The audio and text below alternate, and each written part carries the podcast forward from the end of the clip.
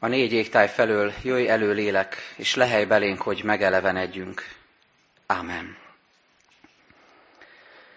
Nyitott szívvel hallgassuk meg Istenünk igéjét, mint megszólít bennünket Pálapostolnak a Kolossébeli gyülekezethez írott leveléből, az első rész 9. versétől a 23. versig. Tomka János presbiter testvérünk olvassa az igét. Ezért tehát attól a naptól fogva, amelyen ezt meghallottuk, szüntelenül imádkozunk és könyörgünk éretetek, hogy tökéletesen megismerjétek az ő akaratát, minden lelki bölcsességgel és belátással, hogy élhessetek az Úrhoz méltóan, teljes mértékben az ő tetszésére, és teremjetek gyümölcsöt mindenfajta jó cselekedettel, és növekedjetek Isten ismeretében. Erősödjetek meg minden erővel az ő dicsőségének nagysága szerint a teljes álhatatosságra és az örömmel viselt hosszú tűrésre. Adjatok hálát az atyának, aki alkalmassá tett titeket arra, hogy a szentek örökségében, a világosságban részesüljetek. Ő szabadított meg minket a sötétség hatalmából, és ő vitt át minket szeretett fiának országába, akiben van megváltásunk és bűneink bocsánata. Ő a láthatatlan Isten képe, az első szülött minden teremtmény előtt. Mert benne teremtetett minden, a menjen és a földön, a láthatók és a láthatatlanok, akár trónusok, akár uralmak, akár fejedelemségek, akár hatalmasságok, minden általa és reál nézve teremtetett. Ő előbb volt mindennél, és minden ő benne áll fenn. Ő a feje a testnek, az egyháznak, ő a kezdet, az első szülött a halottak közül, hogy minden tekintetben ő legyen az első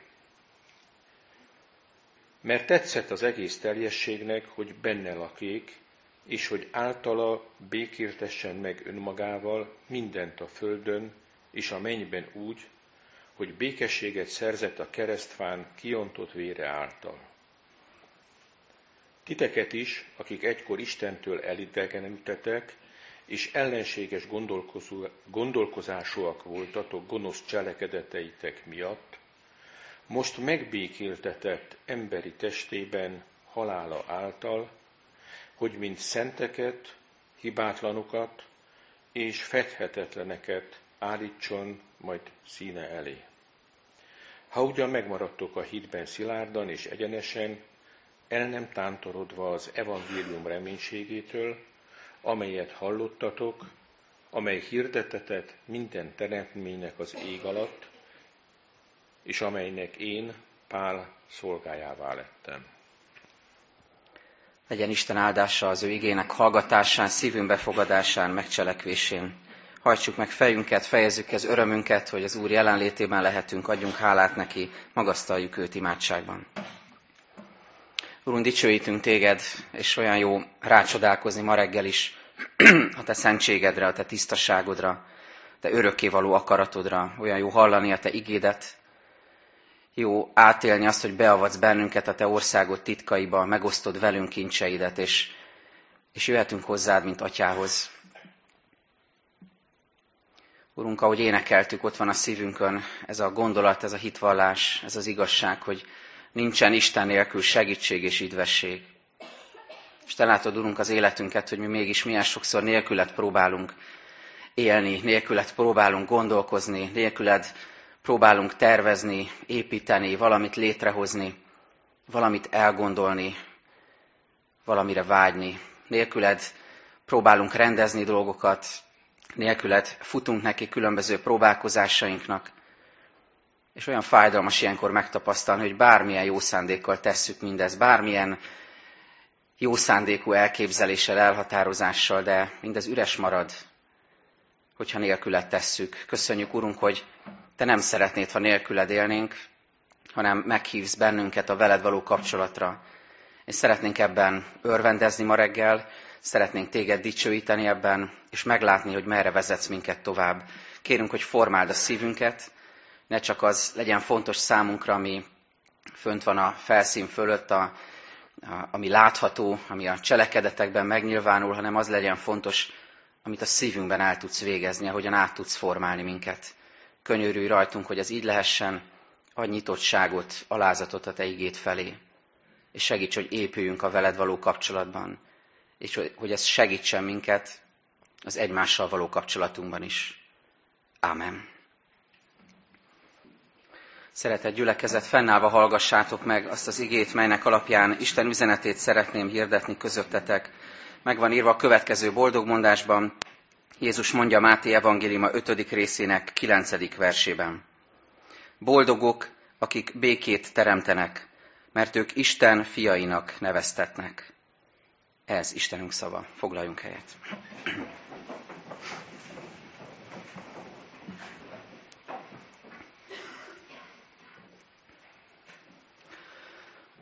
Forrest Gump című filmben, amikor a főhős hazatér Vietnámból, meghívják egy béke demonstrációra, gyűlésre Washingtonban, ahol fölkérik arra, hogy mondjon beszédet, és, és meséljen arról, hogy milyen borzalmakat tapasztalt a vietnámi háborúban. És amikor talpig katona ruhában, sok-sok plesnyivel, kitüntetéssel fölmegy a, a színpadra a mikrofonhoz, akkor a háttérben látjuk, mutatja a kamera a kulisszák mögött, hogy egy magasrangú katonatiszt, aki ellen érdekelt ebben az akcióban, kihúzza a mikrofonnak a zsinórjait az erősítőből, gyakorlatilag elnémítva főhősünket, és megátolva azt, hogy egy nagy plénum előtt beszélhessen arról, hogy mit is jelent a béke, és mennyire értelmetlen a háború, és milyen borzalmai voltak a háborúnak, amit ő testközelből átélt. Ez egy nagyon erős kép, ezt hozta elé most Isten, hogy, hogy amikor a békéről akarsz beszélni, amikor a békéről akarunk beszélni, gondolkozni, amikor a békére akarunk törekedni, azt akarjuk cselekedni, akkor mind, mindig van valaki a háttérben, és ez nem egy magasrangú katonatiszt, hanem ennél sokkal nagyobb hatalmasság a gonosznak a hatalma, aki ezt megpróbálja megakadályozni. Aki megpróbál elhallgattatni, aki megpróbálja megakadályozni, hogy te megéld, átéld, tapasztald, átad a békességet, hogy megéld azt, amire Isten hív. Isten akarata ugyanis az, hogy megéljük a békességet, hogy valami helyreálljon általunk, rajtunk keresztül is, Krisztus kegyelméből, Isten lelke munkája nyomán, helyreálljon valami, ami megromlott, ami megtört, ami szétszakadt a kezdet kezdetén, a bűnesetkor. Nem tudom, milyen elképzelésekkel jöttetek ma reggel templomba, talán volt, aki tudta közületek, hogy erről a boldogmondásról lesz szó, mert hogy vesszük ezeket sorra, a békességről, de jó lesz hallani erről, Isten kicsit úgy megsimogatja a szívünket, békesség, jó ezt hallani, jó megnyugodni, tényleg kiengedni egy stresszes hét után, békességben lenni, a testvéri közösségben egymással. És nem akarok lelombozni benneteket, de hogy, hogy nem csak simogatást fogunk kapni ma Istentől, bár ez olyan jó tapasztalni, hanem ennél sokkal többet, sokkal teljesebbet. Tudnélik, Isten arra hív bennünket, hogy, ahogy az előbb mondtam, hogy, hogy részesei legyünk valaminek, ami helyreállhat, valami, ami széttört rajtunk keresztül, bennünk is, a mi szívünkben is helyreállhat, mert akkor a kezdet kezdetén valami végzetesen és végletesen megromlott. Van egy nagyon csodálatos kifejezés Isten jelenlétével kapcsolatban a, a teremtés történetben, pontosabban már azután, ami, ami engem különösen megéri, nagyon személyes. Azt olvassuk Istenről, hogy szellős alkonyatkor sétált a kertben. Ugye milyen kedves kifejezés, hogy ott van velünk Isten, járkál, olyan, olyan idilli kép. Vágyunk erre, ennek a harmóniáját megízlelni, megérteni, meg átélni, hogy, hogy ott jár kell közöttünk Isten, lehet vele beszélgetni, békességbe vagyunk egymással. De tudjátok, hogy hol írja ezt a Szentírás? Már a bűneset után, amikor a bűnbe esett, engedetlenné vált embert keresi Isten, és jár kell a hűvös alkonyatban. Ez egy nagyon erős kontraszt, hogy, hogy itt van az, amire vágysz, itt van az a, az a kedves kép, ahogyan Istennel harmóniában, békességben lehetsz, és itt van mellette az, amivé lettél, amivé lettünk a bűneset következtében. És, és ez magyarázza azt a leküzdhetetlen vágyat, ami ott van mindannyiunkban, hogy vágyunk a békességre, vágyunk arra, hogy ha nincs békesség, akkor, akkor valahogy ezt helyre kéne állítani. Vágyunk arra, hogy, hogy ebből a nagyon kellemetlen helyzetből kitörjünk. Vágyunk arra, hogy, hogy a megromlott viszonyulások helyreálljanak. A bűnesetkor megromlott az Istennel való békesség viszonyulása, kapcsolata, megromlott a másik emberrel való kapcsolat, megromlott az önmagammal való kapcsolat, és a teremtett világgal való kapcsolat. Minden dimenzió sérült. És ezt akarjuk helyreállítani, erre törekszünk. Amikor azt mondjuk, hogy béke, akkor nagyon sok minden eszünkbe juthat. Nekem az első, ami eszembe jutott a, a békéről, az volt, hogy, hogy évről évre átadják a, a Nobel békedíjat. Biztos hallottatok róla. És én érdekesebb a belegondolni, hogy kik kapják meg ezt a, ezt a Nobel békedíjat. Még, még annak is picit utána néztem, hogy, hogy van egy jelölési rendszer, és a, a jelöltek nevét 50 évre titkosítják. Ezt nem tudom miért, de hogy te csak azt tudhatod meg, aki már kapta a díjat, a többieket, akiket még jelöltek, nem. Csak később. És így nagyon érdekes ilyen kontextusban azt látni, hogy valamikor a 30-as években jelölt volt például Mussolini, és 45-ben jelölt volt Stalin.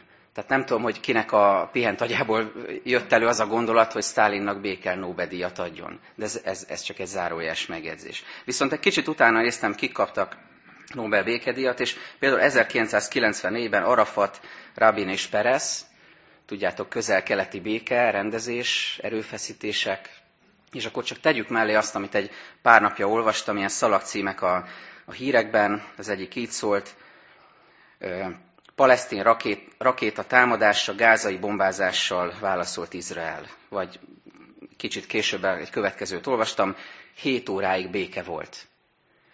És úgy, így összeszorult a szívem, amikor ezt olvastam, hogy, hogy milyen, milyen elkeseredett helyzet lehet ott, ahol lehet annak örülni, hogy 7 óráig béke volt. Hogy, hogy 7 óráig nem dörögtek a fegyverek, hogy 7 óráig nem süvítettek a rakéták, hogy 7 óráig nem kellett attól félni, hogy, hogy felrobban a családom. Hogy mekkora fájdalom van amögött, amikor, amikor valaki annak tud örülni, hogy csak 7 óráig legyen béke. És amikor ott van ez a Nobel békedíj, 94-ben, 25 év múlva itt vagyunk, és ilyen híreket olvasunk. Tehát körülbelül ennyit ér egy ilyen díj, mondhatjuk. Egy még visszamenve a történelemben 39 és 44 között a világháború idején senki sem kapta meg ezt a díjat.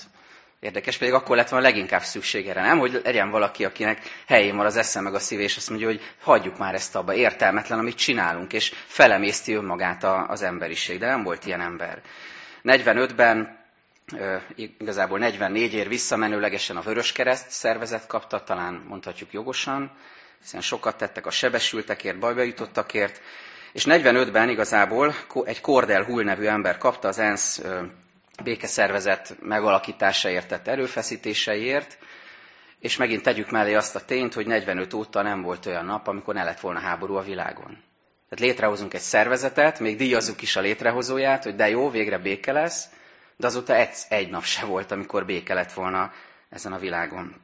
És hogy még erősebb képet hozzak nekünk, magyaroknak a, a, a lelkében, szívében, fejében, amikor azt halljuk, hogy, hogy békekonferencia, száz év óta, akkor, akkor ez, ez megráz, megrendít bennünket, hogy ez a béke, ez így próbálnak békét teremteni, hogy szétszakítanak nemzetrészeket, összetartozó embereket, családokat egymástól.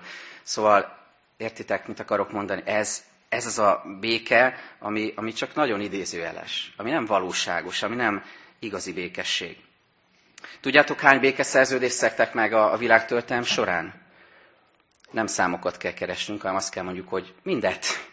Nem volt olyan békeszerződés, olyan megállapodás, amit ne szektek volna meg, amit ne hágtak volna át. Valaki talán picit cinikusan kiábrándultan így fogalmazott, mi a béke? Az a rövid egy-két másodperces idő, ami alatt a katonák újra töltenek. De amikor újra betározzák a, a, a gépfegyvert, az, az egy-két pillanat, na, na akkor van béke ebben a világban. Na de miért nincs béke, amikor mindenki erre vágyik? Ugye ez a nagy kérdésünk. Úgy kezdtük, hogy, hogy ott van bennünk, hogy béke vágy, vágyunk erre, és miért nem valósul ez mégsem? Azért, mert mióta kitettük a lábunkat az édenkertből, azóta nincs békesség az ember szívében. És ez a gyökere a dolgoknak, mert lehet békeszerződéseket kötni, aláírogatni, meg úgy csinálni, mintha, de amíg nincs az ember szívében rendezve ez, amíg nincs belül békesség, amíg nekem nincs rendezve a kapcsolatom Istennel, addig hiába is keresem a békét az emberekkel.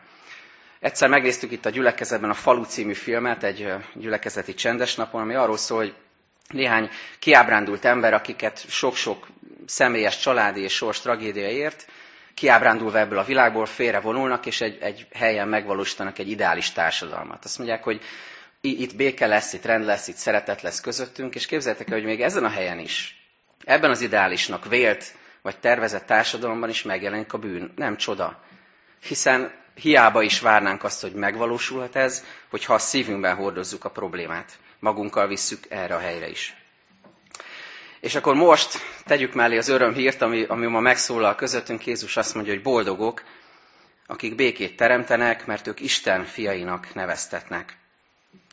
Először azt a kérdést tesszük fel, és keressük a választ, hogy mit jelent a béke, a békesség, aztán, hogy kik a béketeremtők, és végül, hogy a béketeremtés szolgálatának mi a, az ajándéka, mi az ígérete, amit Jézus ehhez fűz.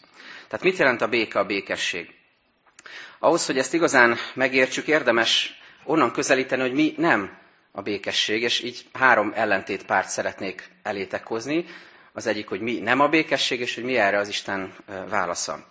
Tehát a békesség először is nem a konfliktus hiánya, hanem Isten igazságának jelenléte az életünkben, a kapcsolatainkban. Nem a konfliktus hiánya, hanem az Isten igazságának a belépése az életünkben. A békesség nem csak azt jelenti, hogy, hogy egy pillanatra felfüggesztjük, megállítjuk a háborút, megnyomunk egy gombot, amin két vonal van, és azt mondjuk, hogy most egy pillanatra itt, itt megállunk, szünet van, kicsit lélegzethez jutunk, és aztán majd minden folytatódik. Nem, hanem a békesség az Isten igéje szerint a két fél szeretetteljes kapcsolatának a helyreállítása. Ismeritek azt a kifejezést, hogy salom, ahogyan a, zsidók üdvözlik egymást, és ahogyan a békességnek az Ószövetségben ez a kifejeződése. Ugyanennek a, a görög fordítása az eiréné, ami azt jelenti, ugyancsak azt jelenti, hogy békesség. De ez a, ez a salom kifejezés, ez, ez nem, nem csupán annyit jelent, hogy amikor találkozik két fél, azt mondja, hogy figyelj már, ne háborúzzunk most. Most egy kicsit függesszük ezt fel.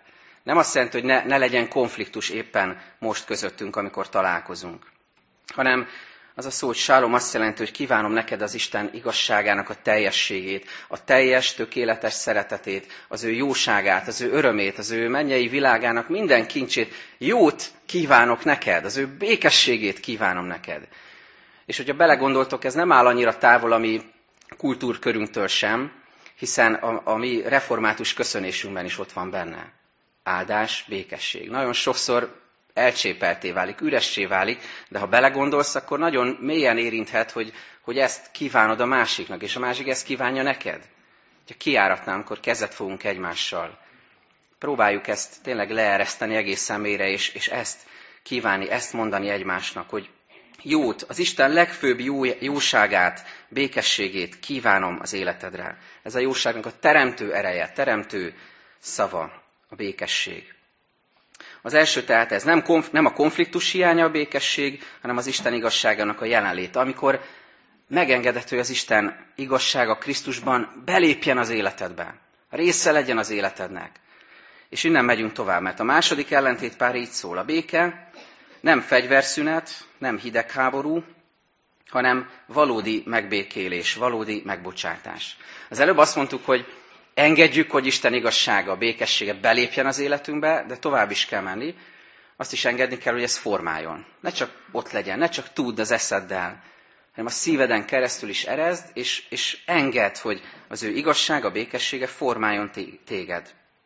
Hogy ne csak színleljük, ne csak eljátszuk, ne csak úgy csináljunk, mintha békesség lenne köztünk, hanem valóságos béke legyen köztünk. Megfigyeltétek, hogy amikor híres politikusok, államférfiak kezet fognak egymással, akkor hova néznek? Általában csak egy pillanatra, egy villanásnyi időre néznek egymásra, és utána, itt utána a másik, utána a kamerába néznek és mosolyognak. Ez nekünk szól. A külvilágnak. Úgy, itt most valami nagy, nagy megállapodás történt, nagyon, nagyon békések vagyunk egymásra, nagyon aláírtunk valami szerződést, amiről jövőre már elfeledkezünk, nagyon egy, egy követ fújunk, és nagyon érdekeltek vagyunk ugyanabban. Ez nekünk szól, a külvilágnak, a, a médiának, de nincs mögötte valóságos béke, nincs valóságos ö, megbocsátás, megbékélés. Tehát az Isten igazságát engedjük, hogy belépjen az életünkbe, aztán engedjük, hogy formáljon, és a harmadik ellentétpár így szól, hogy a békesség nem hamis biztonságérzet, hanem megharcolt, megküzdött, Istentől megkapott békesség. És most nehéz rész jön. És egy, egy picit talán megszokottnál a mai igehirdetés hosszabb lesz. Nézzétek el nekem, és ha szükséges, föl is állhatunk egy picit, hogy felfrissítsük magunkat, vagy akinek erre szüksége van, de ez, nehéz, és szeretném elmondani nektek. Jeremiás 8.11-ben ezt olvassuk. Népem romlását azzal gyógyítanák, hogy könnyelműen mondogatják, békesség, békesség, pedig nincs békesség. Ezt a hamis profétákról mondja az írás. És tegyük mellé azt, amit Jézus mond, Máté 10. És ez már tényleg mély víz, csak úszoknak. Ne gondoljátok, hogy azért jöttem, hogy békességet hozzak a földre. Már, már itt elveszítjük a fonalat. Ma az a témánk, hogy boldogok a békességre igyekezők. És Jézus azt mondja, ne gondoljátok, hogy azért jöttem, hogy békességet hozzak a földre. Nem azért jöttem, hogy békességet hozzak, hanem hogy kardot. Azért jöttem, hogy szembeállítsam az embert apjával, a leányt anyjával, a mennyet anyósával, és így az embernek ellensége lesz a háza népe. Aki jobban szereti apját vagy anyját, mint engem, az nem méltó hozzám. Aki jobban szereti fiát vagy lányát, mint mint engem, az nem méltó hozzám. És aki nem veszi fel keresztjét, és nem követ engem, az nem méltó hozzám, mondja Jézus. Nagyon fontos, hogy, hogy jól értsük ezt, ne értsük félre Jézust. A kontextus az, hogy Jézus kiküldi a tanítványait, és felruházza őket különböző eszközökkel, tanácsokkal, útmutatásokkal, hogy mit csináljanak majd, hogyha az igét hirdetik. Például bemennek valahova, és ott nem fogadják őket szívesen, verjék le a port a lábukról, menjenek tovább, és hirdessék, ottól van erre fogékonyság. Tehát nagyon praktikus dolgokat mond Jézus. És ebben a tanítás folyamban mondja el ezt. Ami látszólag konfliktus szító tanítás. De itt nem erről van szó. Hogyha úgy, úgy lehetne fordítani, hogy azt mondja Jézus, hogy ha az isteni igazság belép, amiről az előbb beszéltünk, belép az emberek világába, egy olyan világba, amely számára a prioritás a hamisság, az elkenés, az összemosás, a relativizálás, a féligasság, a torzítás, a manipuláció, akkor ott küzdelem lesz. Hogyha te az Isten igazságát befogadod az életedbe, egy ilyen világ kontextusába, vagy ilyen emberek életébe viszed, akiknek ez a gondolkodási mechanizmusuk, az előbb felsoroltam, ott nem lesz, legalábbis először ott nem lesz békesség. Ott harc lesz, ott meghasonlás lesz, ott küzdelem lesz. És azt mondja, hogy, hogy én azért jöttem, hogy kardot hozzam, de ez a kard, ez nem egy emberi eszköz. Emlékeztek, amikor nagypéntek előtti éjszakán Péter megpróbálja megvédeni Jézust, és kirántja a kardját. Mit mond Jézus? Persze, gyerünk Péter, harcolj, e- ez, erről a kardról beszéltem, nem? Azt mondja, tedd el a kardodat. Mert nem erről a kardról beszéltem. Mert mi ez a kard, amiről Jézus beszél? Ez az Isten igéje a zsidó 4.12-ben olvassuk, hogy mert Isten igéje élő és ható, élesebb minden kétélű karnál, mélyre hatol az elme és a lélek, az ízületek és a velők szétválásáig, és megítéli a szív gondolatait és szándékait. És nincs senki, aki lene, lepleződne, amikor a lélek kardja elkezd működni, amikor szétválasztja a jót a rossztól, az Isten útját a gonosz útjától, a világosságot a sötétségtől. Mindannyian le vagyunk leplezve ebben. Nincs kivétel. Mindannyian ott vagyunk ebben.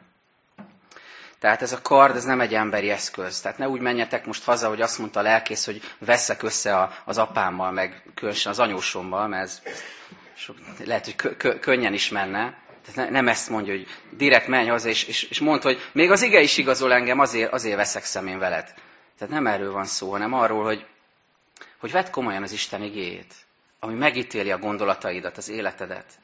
Vedd komolyan az Isten igét, és lásd meg, hogy az új ültetéséhez, valami új ültetvényhez, annak a, a plántálásához előbb gyomlálni kell, előbb írtani kell, előbb ki kell pusztítani, ami nem, nem odaillő, előbb fel kell szántani azt a földet. És csak utána jöhet bele az új, amit belevetsz, és ami felnövekedhet az Isten igazságaként, békességeként. Jézus vállalta a keresztet, nem kerülte el azt, és ebből a vállalásból, ebből a halálból nőtt ki az élet.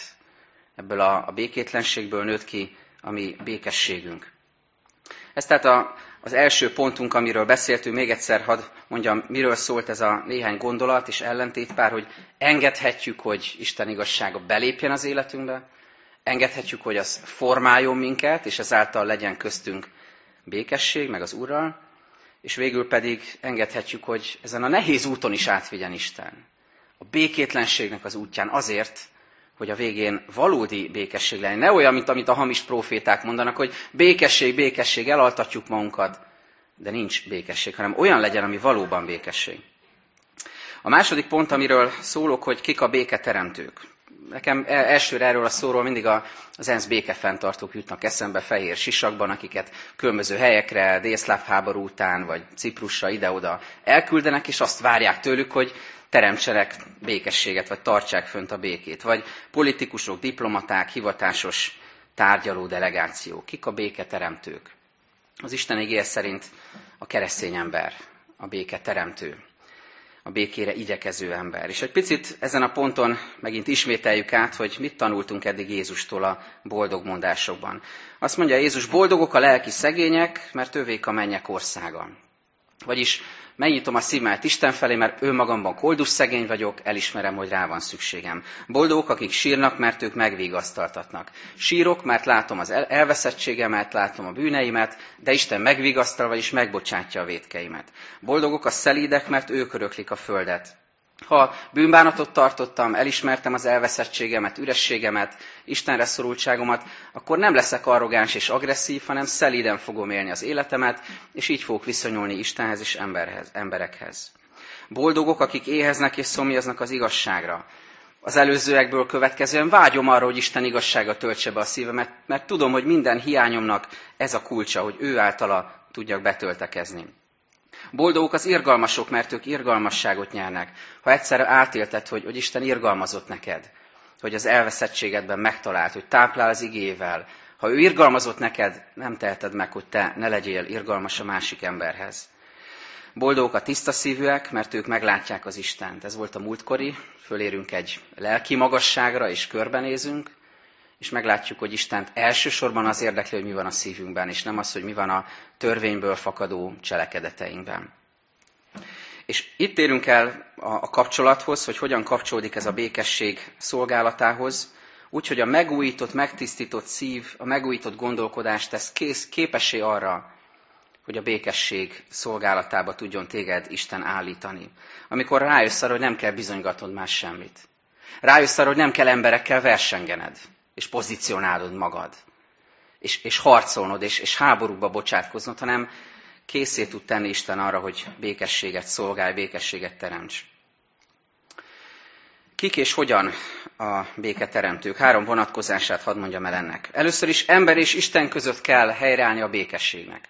Ez nagyon fontos, hogy ha most felmerült benned a, vágy, hogy ú, de jó, most akkor Isten engem küld, hogy én béketeremtő lehetek, de jó, majd hazamegyek és rendet teremtek. És majd elmondom a gyerekeimnek, hogy béküljetek meg egymással, megbékélek a, a férjemmel, és majd rendet teszek én mindenhol a világban, mert hogy erre hív Isten, nem? Az első lépés az az, hogy köztem és Isten között kell, hogy helyreálljon a kapcsolat, a békesség köztem és az Atya között Jézus Krisztus által. Közeledik advent és karácsony, olyan tájt szoktuk ezt az igét idézni, Izsaiás 9.5, mert egy gyermek születik nekünk, fiú adatik nekünk. Az uralom az ő vállán lesz, és így fogják nevezni. Csodálatos, tanácsos, erős Isten, örökkévaló atya, békesség, fejedelme. Fejedelem nem csak annyit jelent, hogy uralkodó valakik fölött. A fej, a fejedelem azt jelenti, hogy, hogy valaminek a kezdete, valaminek az eleje, valaminek a forrása. Krisztus, a meghirdetett és eljött messiás, a békességnek a forrása. És olyan csodálatos látni, hogy a Szent Háromságon belül, az Atya, a Fiú és a Szentlélek szeretett kapcsolatán belül megvalósul ez a tökéletes, békességes kapcsolat. De visszatérve az előző igére, egy történet szerint egy vállóperes tárgyalásra egy négy éves kisfiú könnyek között nem bírva már a feszültséget, hogy valamit tenni kell, egyik kezével megfogta az édesapjának a kezét, másik kezével az édesanyjának a kezét, és így megpróbálta egymáshoz közelíteni őket. A történet lényege most nem az, hogy mi történt utána, hogy most megtörtént ez a megbékélés, hanem ez a mozzanat. Mert mit olvastunk az igében? Egy gyermek születik nekünk.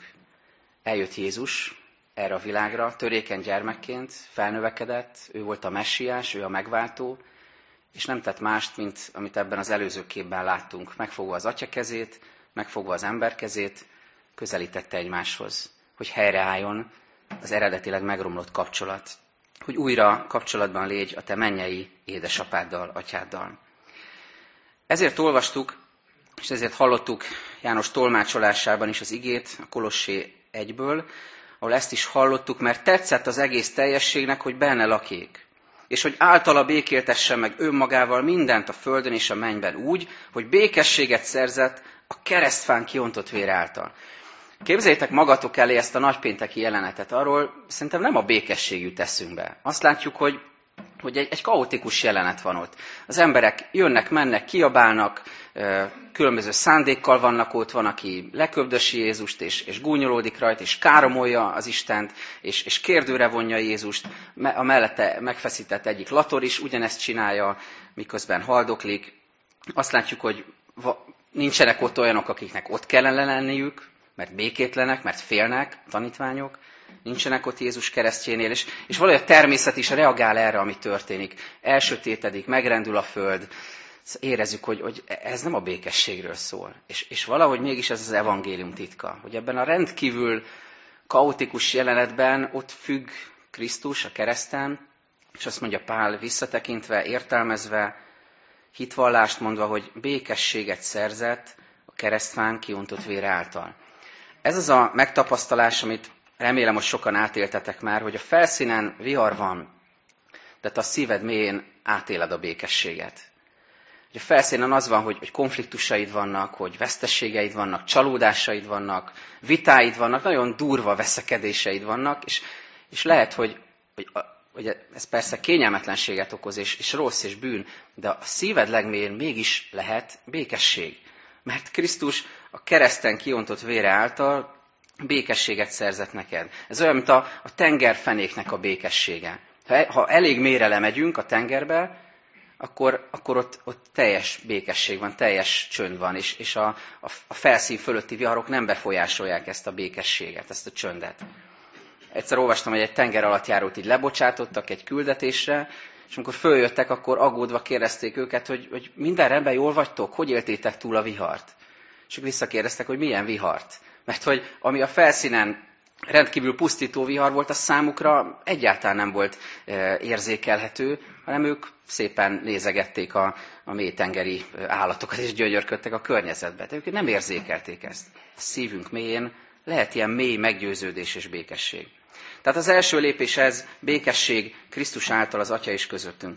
A másik, hogy ezáltal Isten indít arra, hogy más embereknek is a békéltetés szolgálatát vigyük, vagyis hirdessük az evangéliumot.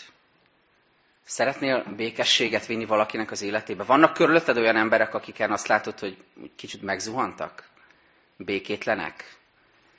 Tüskések? Kicsit olyan faramuci módon viselkednek, és érzed azt, hogy valamit kéne nekik mondani, és följön egy csomó jó tanács. Tudod, mi a, a legjobb? Nem jó tanács, hanem a jó hír az örömhír, az evangélium hirdetés. Erre mondja az ige, hogy ez a békéltetés szolgálata. Hogy meg lehet békélni Istennel, meg lehet békélni önmagaddal, meg lehet békélni emberekkel. E- ez a kiinduló pontja mindennek. És minden más csak erre épülhet föl. Tehát békesség az Atya és közöttünk, mi lehetünk a békesség szolgái más emberek életébe, hogy ők is megbékéljenek Istennel, és a harmadik talán a legnehezebb gyakorlati kérdés, hogy lehetünk mi is a békesség szolgái, előmozdítója mi saját emberi kapcsolatainkban. Azt a képet hoztál Isten, olyan ez, mint a, mint a hídépítés. Láttam egy, egy rövid animációt arról, hogy hogyan épül most a, a Komáromi Dunahíd. És nagyon érdekes volt megfigyelni, szemlélni ezt, ezt a folyamatot felgyorsítva, hogy hogyan rakják egymáshoz az elemeket, hogyan feszülnek ki ezek az írdatlan erejű és teherbírású acéldrótok, tartó elemek, és, és hogyan ér át az egész a túlpartra. És az volt érdekes, hogy mind a két partról elindult egy építkezés. Ez egy nagyon erős kép, amit elénk hoz Isten, hogy a békéltetés szolgálatában mindannyian bele kell, hogy tegyük magunkat. Ha te azt érzékelt, hogy a másik ezt nem teszi, te ettől még elkezdheted, és bízhatsz abba, hogy majd elindul a, az a hídépítés a, a másik oldalról is. Érdemes kezdeményezni. Kell valaki, aki kezdeményez. Hadd mondjak négy igét, ami ehhez kapcsolódik. Az első, Kolossé 3-ból. Viseljétek el egymást, és bocsássatok meg egymásnak. ha valakinek panasza volna valaki ellen. Ahogyan az Úr is megbocsátott nektek, úgy tegyetek ti is. Szoktuk hallani az úrvacsorai liturgiába. Bocsássatok meg egymásnak, ahogyan az Úr is megbocsátott nektek. Talán ismeritek ezt a, a, a zsidó tréfát, hogy Kón és Grün összevesznek, és Kónt arra kötelezik, hogy, hogy pontosabban Grünt arra kötelezik, hogy, hogy ismerje el, hogy hát azért Kón egy rendes ember, és azt kell neki mondania, hogy, hogy Kón egy becsületes ember, és bocsánatot kérek. És ezt olyan hangsúlyjal mondja, hogy Kón egy becsületes ember, bocsánatot kérek. Érezzük, hogy ez, ez azért nem az a bocsánatkérés, ez nem, nem az a hídépítés, amire Jézus hív bennünket. Lehet ezt cínikusan, lehet ezt nagyon kiábrándultan mondani, azért, mert azt gondolom, hogy jó, erre köteleztek, de hát azért álljon meg a menet. Ez, ez nem az a bocsánatkérés. Hanem, hanem ennél sokkal teljesebb és szívből jövő bocsánatkérése indít bennünket Isten igéje. A következő a Máté 5, ahol ezt mondja Jézus. Amikor tehát áldozati ajándékodat az oltárhoz viszed, és ott eszedbe jut, hogy testvérednek valami panasza van ellened, hagyd ott ajándékodat az oltár előtt, menj el, békülj ki előbb testvéreddel, és akkor tér vissza, és vidd fel ajándékodat. Megfigyeltétek, hogy fogalmaz Jézus? Nem úgy, mint hogy automatikusan halljuk. Nem azt mondja Jézus, hogy ha észreveszed az oltárnál, hogy neked valami panaszod van a testvéred ellen, hanem azt mondja, hogy ha észreveszed, hogy a te testvérednek van panasza ellened. Ez nagyon nagyon mélyen érintett, nagyon megmozdított. Én magam is küzdök egy ilyen helyzetben, és, és tudom, hogy, hogy milyen rossz érzés az, hogyha valakinek panasza van ellenem. És tudom, hogy milyen nehéz ilyenkor a hídépítés szolgálatába beállni. Nyilván mindkét oldalról. De Isten arra hív bennünket, mindannyiunkat, titeket is, engem is, hogy mégis legyünk a megbékélés eszközei, kezdeményezői. És hogyha észleljük, hogy valakinek panasza van ellenünk, vagy akár ugyanez fordítva, akkor, akkor próbáljunk meg megtisztított módon az Úr elé állni, és előbb rendezni ezeket, és utána az Úr elé jönni a szolgálatunkkal. A következő a Róma 12-ből, ami itt szól.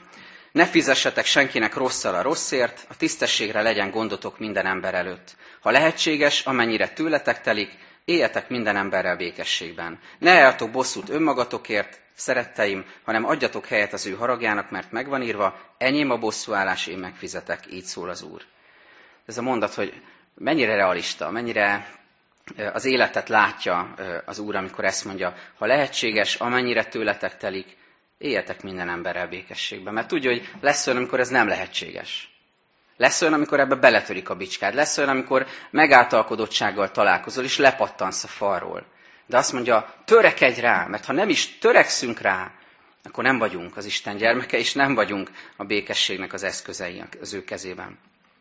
És az utolsó ige ebben a sorban, 2 Korintus 5, mindez pedig Istentől van, aki megbékéltetett minket önmagával Krisztus által, és nekünk adta a békéltetés szolgálatát.